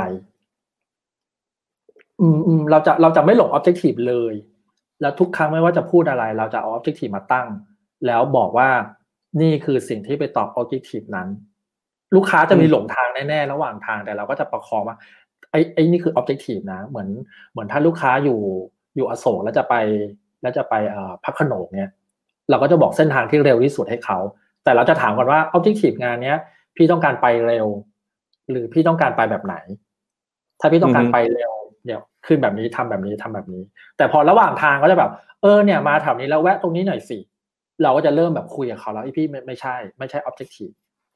เออเออเราเรารู้สึกว่าสิ่งหนึ่งที่ทำให้งานมันเกิดขึ้นได้ในแบบที่เราหลักได้ที่สุดคือต้องคุยกับลูกค้าให้หมดว่าพี่มี hidden agenda ไหมครับเพราะว่าหลายครั้งเขาจะมีหรือว่าสิ่งที่พี่ทำเนี่ยพอพี่ทำเพื่ออยากได้ B หรือจริงๆแล้วพี่ทำอยากได้ B และ C และ D เราต้องคุยกับเขาให้หมดอะครับแต่พอคุยกับเขาให้หมดแล้วเนี่ยเราต้องหา objectiveมาครอบให้ได้ผมกับเบนซ์จะเป็นคนที่ไม่เชื่อมาร์เก็ตเตอร์เลยเลยเพราะว่าเราเรารู้สึกว่าบางครั้งมาร์เก็ตเตอร์เขาก็ทำงานเพื่อเพื่อตอบออบเจกตีฟที่ไม่ใช่ออบเจกตีฟจริงๆที่เขาควรจะทำอ่ะอืมเราเราต้อง read between the line ของลูกค้าให้ได้ครับแล้วหลังจากนั้นอ่ะไม่ว่าเราจะเอาอะไรไปขายเขาว่ามันต้อง based on objective เช่นเราอยากได้หนังเอ่อหนังเกี่ยวกับมนุษย์เงินเดือนเนาะครับแล้วเราก็ต้องการขายออฟฟิศหน้าตาออฟฟิศแบบเนี้ยเราก็จะเราจะไม่บอกว่าออฟฟิศเนี้ยสวยแต่เราจะบอกออฟฟิศเนี้ยมันตรงกับกลุ่มเป้าหมายนะเพราะว่ากลุ่มเป้าหมายเดินเท่านี้เท่านี้เท่านี้และที่เราเป็นที่เนี้ยเพราะว่าเพดานมันสูงเราตั้งไฟได้เราคนเขาเป็นอยู่ในนั้นเยอะๆได้อะไรอย่างเงี้ยครับมันต้องเอาออบเจกตีฟมาตั้งแล้วก็ให้เขาเลือกพอเราออบเจกตีฟเราไปแน่นพอแล้วลูกค้าจะรู้แล้วอ๋อต้องเป็นอย่างนี้เดี๋ยวถ้าเป็นนักแสดงก็ไม่อยากให้หลอกกันไปนะครับเพราะว่าหนังเรื่องนี้มันมันต้องเน้นคาแรคเตอร์นะคุณดูต้องจำได้นะหนังเรื่องนี้ออกมาแค่สามสิบวิวิแรกคุณดูต้องรู้สึกแล้วว่าโอ้ยไอคนนี้แม่งหน้าตาแปลกเพราะฉะนั้นหล่อจะไม่เวิร์กนะครับนี่คือสามคนที่ผมเลือกให้คุณอะไรเงี้ยครับเราเอาออบเจกตีฟไปตั้งเสมอแล้วก็จะไม่พยายามเอาเอาความชอบของเราอะมาเป็นที่ตั้งแล้วก็จะไม่เอาความชอบของลูกค้ามาเป็นที่ตั้งอืมอืมอืมแต่ว่าคือต้องเอาถ้าสมมติว่าโอเคไม่เอาความชอบของเราไม่เอาความชอบของลูกค้าที่จ้างเราแต่ว่าสิ่งที่ควรจะเอาความชอบของเขาอันนี้ผมลองต่อยอดนะว่าถ้าเป็นผมเข้าใจก็คือควรจะเอาความชอบของคนที่เราจะไปขายเขาใช่ไหมฮะเออไม่เลยครับเหมือนเดิมครับ objective ครับอ๋อสุดท้ายก็คือ objective ต้องชัดเจนมากคุณขายให้ใครคุณขายให้ใครคนเหล่านั้นชอบดูหนังอะไรอันนี้เป็นการบ้านที่ production house ต้องมานั่งทำการบ้านเนาะว่าคนเหล่านั้นชอบชอบหนังแบบนี้อย่างที่สองคือเราทำหนังแบบไหนอยู่เช่นอ่าอ่าพัดลมชาร์ปแล้วกันเนาะอืมอืมนักแสดงต้องชาร์ปอ่ะมันมันหนังสั้นๆเนาะเพราะฉะนั้นนักแสดงต้องชัด acting ต้องชัดคนจะได้จำได้บทต้องเดินอย่างนี้นะบทบทผมก็จะไม่บอกว่าเนี่ยเอ่อนักแสดงต้องชาร์ปนักแสดงผมก็จะบอกว่าครั้งที่หนึ่งครั้งที่สองอ่ะคนจะไม่รู้นะครั้งที่สามเราจะเติมบทว่านี่มันโฆษณาอะไรวะอืมอืมอืมก็จะบอกว่าคนดูไม่เข้าใจตัวแสดงก็ไม่เข้าใจเหมือนกันแล้วตอนจบเราก็จะแล้วว่าที่ไม่เข้าใจทั้งหมดอ่ะไวโอจะพูดนะครับว่าไม่ว่าหนังเรื่องนี้จะมั่วแค่ไหนอ่ะคุณรู้ไว้อย่างเดียวว่าแรงสะใจต้องชาร์ปอืมอืมเราก็จะมีออบเจกตีฟแต่ละแต่ละองค์ของบทไปบอกเขาอีกทีนึง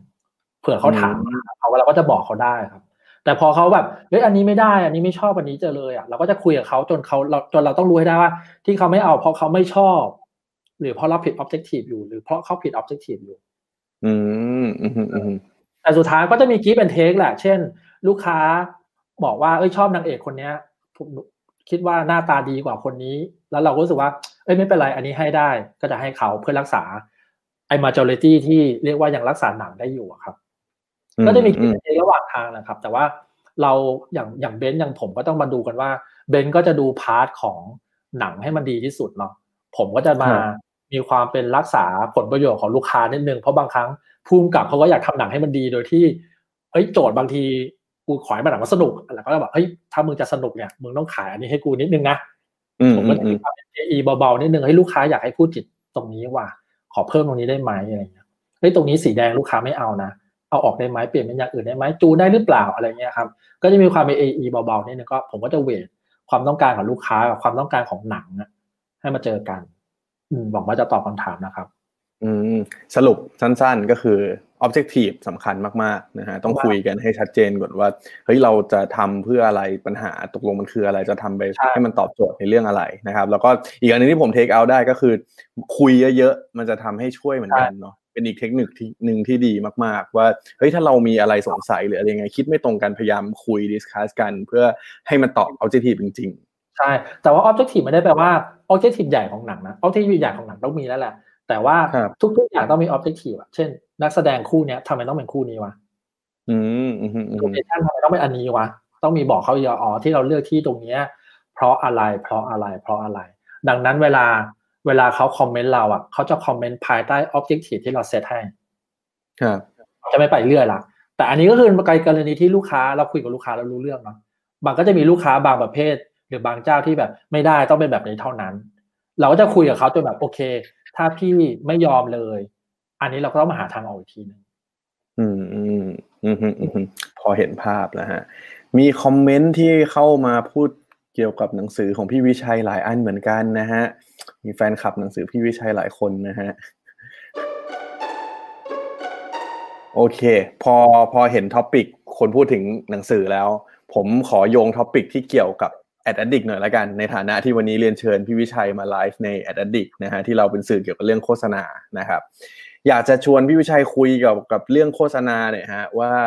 ปัจจุบันนี้พี่มองว่าวงการนี้มันเป็นยังไงบ้างในฐานะที่เราคุกคลีอยู่กับสิ่งนี้เหมือนกันนะครับปัจจุบันเป็นยังไงและคิดว่าในอนาคตจะเป็นยังไงบ้างครับผมว่าผมว่าโฆษณามันก็มันก็ยังเป็นโฆษณายังคงต้องการการขายของอะผมรู้ผมคุยกับเบนซ์มาตั้งนานแล้วว่าไม่ว่าพฤติกรรมคนมันจะเปลี่ยนไปแค่ไหนอะพอตัวโฆษณามันอัดแอปเข้ากับพฤติกรรมคนได้แล้วอะมันจะว่ามาขายของอยู่ดีแหละอืมขายของคือขายของนะฮะเออเออเออเรารู้ว่าโฆษณามันแค่อัดแอปเครื่องมือมันอะแต่ปลายทางมันจะเหมือนเดิมอะเช่นเอ่อคนชอบดูอะไรสั้นๆงั้นเราก็ต้องทำโฆษณาสั้นๆแค่นั้นปลายทางมันจะเท่าเดิมคือยังต้องการการขายของอยู่พอพอชั่นของการขายของยังจะเท่าเดิมอยู่เออเลยเลยรู้สึกว่าทุกวันนี้เลยไม่ใช่แค่ครีเอทีฟหรือคนที่ผลิตงานว่าต้องแม่นแล้วอะมาร์เก็ตเตอร์ของลูกค้าต้องแม่นแบบแม่นมากๆด้วยนะต้องยิงแม่นพอถ้ามาร์เก็ตเตอร์ตั้งเป้ามาไม่ถูกแล้วก็ยิงปืนใหญ่ซึ่งคือพวกเราไปแล้วอะยังไงมันก็ไม่โดนอะอืมผมรู้สึกว่าพฤติกรรมพฤติกรรมคนก็เรื่องนึงแต่พฤติกรรมของกลุ่มเป้าหมายที่คนกำลังจะขายอ่ะคือใครอ่ะคุณต้องรู้อือหือเออมันมันไม่ใช่ผมรู้สึกว่าหลังๆอ่ะมันไม่ใช่แค่อายุแล้วอ่ะเดโมกราฟิกมันไม่ใช่แค่อายุหรือว่าแบบทำอาชีพอะไรแล้วอ่ะมันคือชอบอะไรทำอะไรแบบไหนอ่ะเลยรู้สึกว่าถ้าเราจะบอกว่ากลุ่มเป้าหมายคือคนที่ใช้อินเทอร์เน็ตอ่ะเออมันเหมือนแบบมันคือกลุ่มเป้าหมายผู้หญิงผู้ชายคือทุกคนก็ใช้เน็ตแล้วอ่ะมันต้องใช้อินเทอร์เน็ตเรื่องอะไรเพราะอะไรเพราะว่าเรารู้สึกว่าแต่ละคนมันมีแต่ละกลุ่มมันมี subculture ที่ไม่เหมือนกันอืมอืมอืมอืมสังเกตว่าหนังหนัง Salmon House บางเรื่องถ้าไปแตะถึง subculture ของคนกลุ่มนั้นได้ถูกต้องอ่ะมันจะถูกต้องเลยนะครับเออเลยเลยรู้สึกว่าหลังๆหนังโฆษณาจะเริ่มพูดอย่างเจาะจงมากขึ้นมันจะไม่ใช่หนังโฆษณาที่คนดูสิบคนแล้วเข้าใจสิบคนแล้วอะครับมันจะเป็นหนังโฆษณาที่ฉายไปแล้วอะจะมีคนเข้าใจแค่แปดคนอีกสองคนจะไม่เข้าใจเลยอือหืออือหืออือหือจะมีคนเข้าใจแค่แค่หกคนไม่แน่ใจสองคนและไม่เข้าใจอะไรเลยสองคนซึ่งมันเป็นโฆษณาที่เวิร์กมากกว่า ที่คุณทำหนังโฆษณาที่เพื่อให้ทุกคนชอบหรือเข้าใจหมดเลยทุกคนอะไรเงี้ยผมว่าโฆษณาที่นิชขึ้นนิดนึงและตรงตรงกลุ่มแบบแม่นมากๆมันจะมันจะเอฟเฟคทีฟกว่าโฆษณาที่ทำแบนๆออกไปอะครับอืมอือก็คือเหมือนหมดยุคแมสแล้วเนาะถ้าเอาหมดยุคแมสหมดยุคแมสจริงๆนิชคือแมสอะครับแต่ว่าเราต้องเลือกยิงให้ให้ถูกกลุ่มเลยอะอืมอือนี่ผมค่อนข้างเห็นด้วยมากๆว่าปัจจุบันเหมือนแบบเราต้องหาให้เจอจริงๆว่าไอ้คนที่เราอยากจะคุยด้วยลูกค้าของเราคนที่จะเป็นผู้บริโภคของเราจริงๆเนี่ยคือใครเนาะแล้วก็คุยกับเขาให้ตรงจุดก็พอคนที่ไม่ใช่ไม่จำเป็นต้องไปเสียเวลาคุยด้วยแล้วรู้สึกว่าเจ้าของสินค้าต้องเข้าใจกลุ่มเป้าหมายเรามากๆมากขนาดว่ารู้ว่าเขาพูดเรื่องอะไรอยู่แล้วถ้าถ้าคุณไม่แน่ใจคุณก็ต้องยอมยอมปล่อยหนังให้ให้ตัวเองไม่เข้าใจอ่ะบ่อยครั้งที่ที่เจอคอมเมนต์ลูกค้าบอกว่า ซี อี โอ ดูแล้วไม่เข้าใจเลยค่ะซึ่งผมก็ผมก็เคยเจอมาก่อนเหมือนกันมันถูกแล้วที่ ซี อี โอ จะไม่เข้าใจเพราะ ซี อี โอ คุณอายุเท่าไหร่แล้วทำหนังให้คนอายุยี่สิบห้าดูอยู่ ซี อี โอ คุณไม่เข้าใจมันถูกต้องแล้วถ้า ซี อี โอ คุณเข้าใจด้วยอ่ะ something wrong กับหนังมากกว่าซะอีกเออมันจะมีการไฟท์แบบนี้เกิดขึ้นเสมอเลยเลยเพราะว่าเฮ้ยต้องต้องนอกจากการแมสเดี๋ยวนี้มันไม่ใช่แมสเหมือนเดิมแล้วอ่ะมันคือกลุ่มที่แบบเล็กลงมากๆครับอืมดังนั้นนะฮะถ้าลูกค้าได้รับชมอยู่นะครับก็ควรจะพอยต์เนี้ยผมคิดว่าเป็นพอยต์สำคัญแล้วก็อย่างที่พี่วิชัยบอกว่าน่าจะเป็นสิ่งที่ไม่อาจจะไม่ใช่อนาคตเพราะว่าปัจจุบันเนี้ยมันเริ่มต้นแล้วด้วยซ้ำเนาะว่าไม่ว่าจะสื่อสารอะไรไปนะครับควรจะต้องหาให้เจอไม่จำเป็นต้องไปสื่อสารทุกคนแล้วนะครับหาให้เจอแล้วก็เจาะไปเลยนะครับพอพูดถึงโฆษณาแบบนี้ครับพี่วิชัยเลยอยากจะถามหน่อยว่ามันมีโฆษณาอะไรที่แบบว่าเฮ้ยพี่ชื่นชอบเป็นพิเศษไหมอยากให้พี่เล่าถึงโฆษณาให้ฟังหน่อยมีตัวไหนไหมที่แบบมีสองตัวส่งให้ทีมงานสองตัวตัวแรกเนี่ยเป็นโฆษณาญี่ปุ่นครับเป็นโฆษณาที่ผมดูบ่อยมากเวลาคิดงานไม่ออกก็จะเปิดไอ้โฆษณาเนี้ยดูแบบเหมือนดูแก้เบื่อเลยอ่ะเดี๋ยวเดี๋ยวลองดูโฆษณาก่อน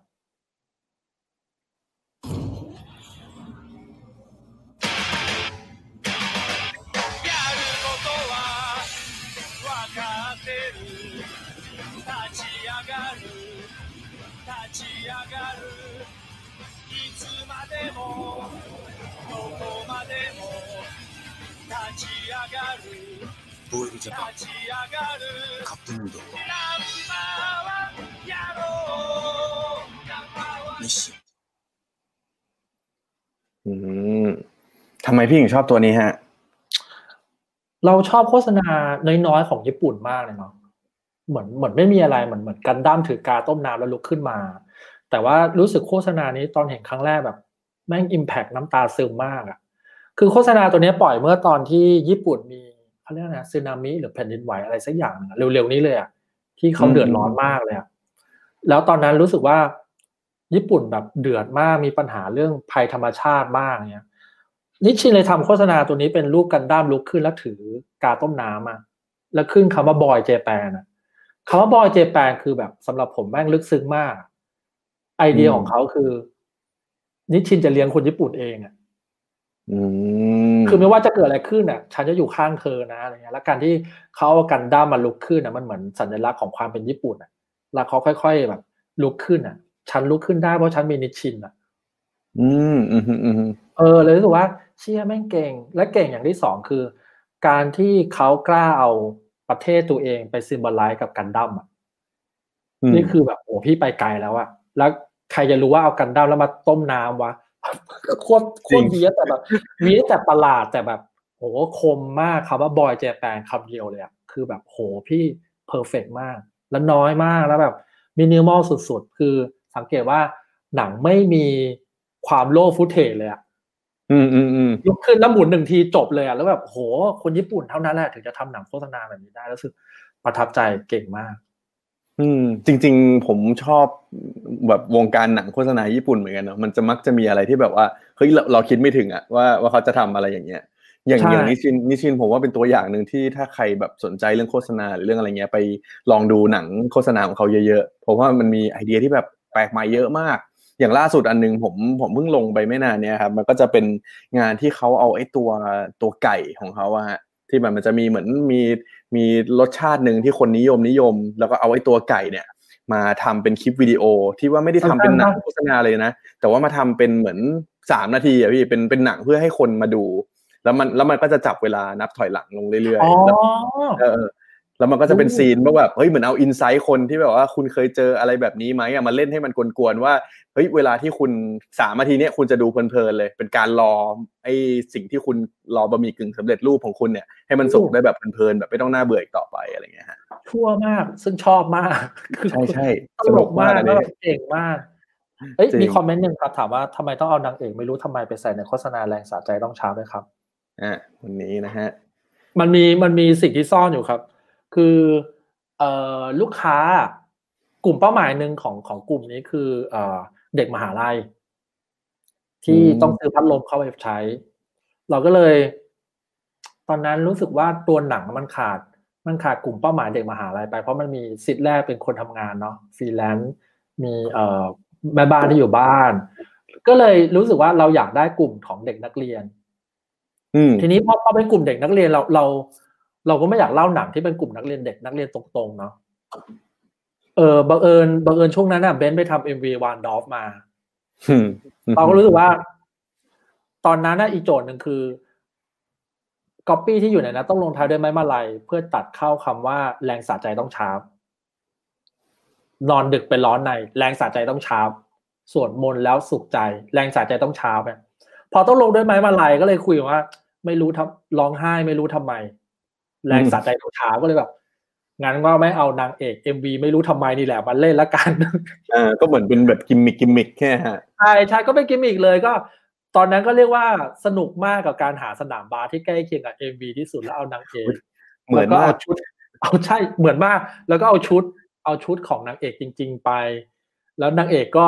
คุณมายก็คือนางเอก เอ็ม วี นี่แหละก็บอกว่านี่จะเอาหนูไปล้ออย่างนี้ได้ด้วยหรอครับก็ถ่ายไปก่อนพอถ่ายเสร็จแล้วค่อยโทรไปขอโทรค่อยโทรไปขอทางค่ายเพลงกันกับกับคนโทรนักร้องก็เรียกว่ากลุ่มที่อันนี้คือตัวอย่างหนึ่งที่เราที่เราบอกไปเมื่อกี้ว่าคนไม่จำเป็นต้องเข้าใจคอนเทกต์ทั้งหมดอ่ะอืมมันเลยทำให้งานตรงนี้มันมีความเรียกว่ามีอีสเตอร์เอ็กเกิดขึ้นอ่ะคือถ้าคนคนไม่รู้จักก็อ๋อผู้หญิงนั่งยืนร้องไห้อยู่ที่สนามบาสแต่พอคนที่รู้อ่ะมาอ๋อไอ้เจนี่พวกมึงแม่งแกล้ง เอ็ม วี นะนี่หว่ามันจะเกิด conversation เกิดขึ้นอ่ะคนที่มันจะคนที่ไม่รู้เขาก็จะเขาก็จะเฉยๆแต่คนที่รู้เขาอยากจะอวดอ่ะนี่มันเอามาจากนี่นี่หว่าเอ้ยทันรู้นะเว้ยว่าแกแอบซ่อนเมสเสจพวกนี้อยู่อะไรเงี้ยเออนั่นคือเหตุผลครับเราเราอยากได้กลุ่มเป้าหมายที่เป็นเด็กมหาลัยด้วยก็เลยหวังพึ่งบารมีคุณวานดอมเออนี่ผมไม่เคยรู้เบื้องหลังเหมือนกันแต่ว่าตอนเห็นแล้วผมชอบมากเลยแบบเฮ้ยเอามาแซวอย่างนี้ได้ด้วยเหรอแล้วก็แบบประเด็นคือน้องไม้ก็มาเองด้วยใช่ใช่ก็เลยบอกว่าไม่ได้ต้องเอาน้องไม้ว่ะอะไรเงี้ยก็เลยจริงจริงเล่านิดนึงซอมบี้อ่ะก็ถูกเพิ่มมาตอนท้ายสุดเลยรู้ตัวหนังหนังมันดูนิ่งจังเลยว่าเบนอะไรเงี้ยคือคือมาเบนก็พูดใส่ซอมบี้เลยแล้วเราแล้วแบบแล้วซอมบี้มาได้ไงว่ามันจะมาทำไมวะ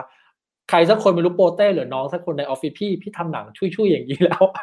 มันจะมีซอมบี้โผล่มาก็ไม่ใช่เรื่องแปลกแล้วพี่ก็เลยใส่ซอมบี้ไปคนหนึ่งก็เลยเฮ้ยมีซอมบี้ได้ไงวะอะไรเงี้ยประหลาดดีจริงแต่ผมชอบที่แบบว่ามันมีอะไรที่แบบเราไม่คาดคิดมาเยอะเหมือนกันนะฮะเมื่อกี้พี่วิชัยบอกว่ามีสองผลงานเมื่อกี้เราเห็นในตัวของนิชินบอยเจแปนไปละมีอีกตัวหนึ่งเป็นตัวไหนครับอีกตัวนึงเป็นโฆษณาเบียร์อืมอืมอืมอืมเดี๋ยวให้ทีมอ่าเดี๋ยวทีมงานเปิดให้ดูก่อนดีกว่าเฮ้ยไม่ใช่โฆษณาเบียร์สิพูดผิดอะไรนะColeman, in short, was an asshole. Everyone in his small town knew it. It wasn't that he tried particularly hard to be unpleasant. It just seemed to come naturally to him. Coleman felt like the whole world owed him something, which caused him to regularly ignore the rules of a decent, acceptable society. Wow. And he hated anything that got in his way. So you got it. You got it. Go, go, go! You can do it. And small animals, even to children, he was an asshole. He was, as they say, born to it. But then, the strangest thing happened. Something entirely unexpected. Coleman Sweeney died. A brain aneurysm. Well, sub-arachnoid hemorrhage, to be more specific.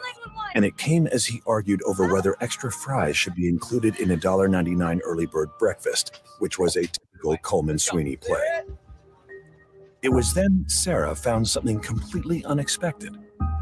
Coleman Sweeney had registered to be an organ donor. Nobody knew what caused Coleman to do it, but there it was, generous and majestic. And that was the day that Coleman went from asshole to hero. You see, his liver went to Stan, a father of two. His heart went to Miranda Morgan, went on to teach for twenty-five more years, and his tendons went to Staff Sergeant Donahue, who was able to walk again and would never need to be pushed across the street by his physical therapist. And in a moment of small world irony, his corneas went to his eighty-two-year-old next door neighbor so that she could finally see the crab that her dog made in the side yard and pick it up. Yes, in life, Coleman was a bona fide asshole. three hundred sixty-five days a year, twenty-four seven. But in death, well, let's just raise our middle fingers and shout, up yours, Coleman Sweeney. You're not an asshole anymore. Fix you.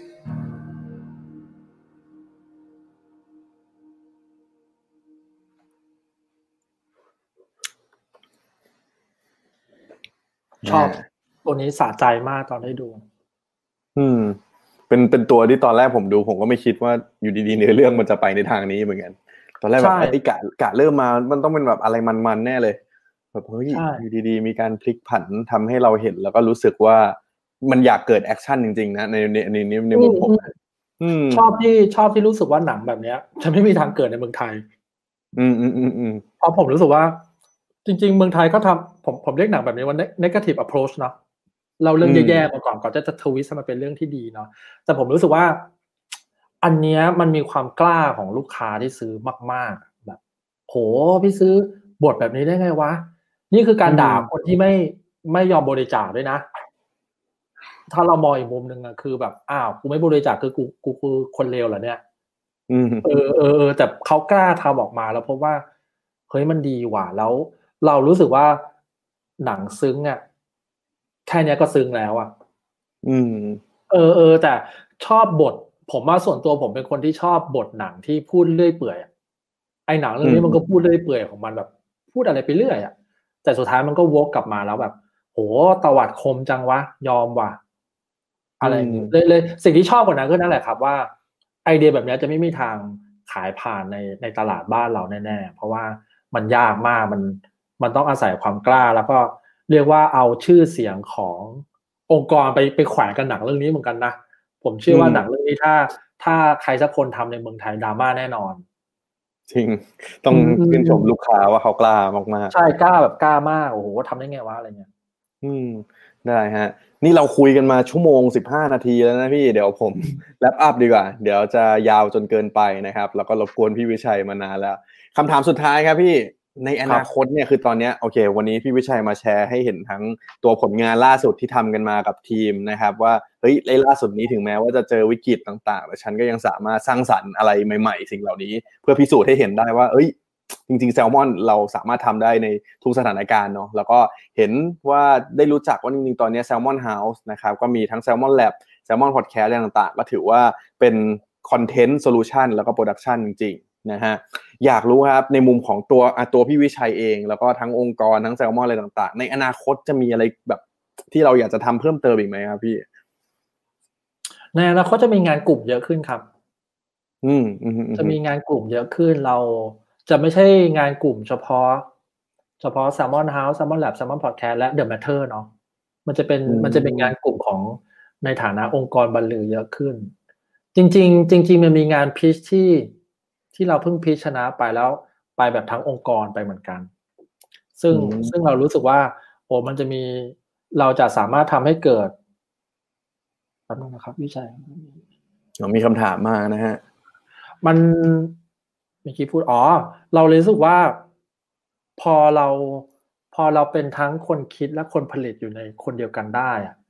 มันสร้างความเป็นไปได้ใหม่ๆได้เยอะมากครับอืมอืมอืมเลยเลยปีนี้ปีนี้ถ้าถ้าเรา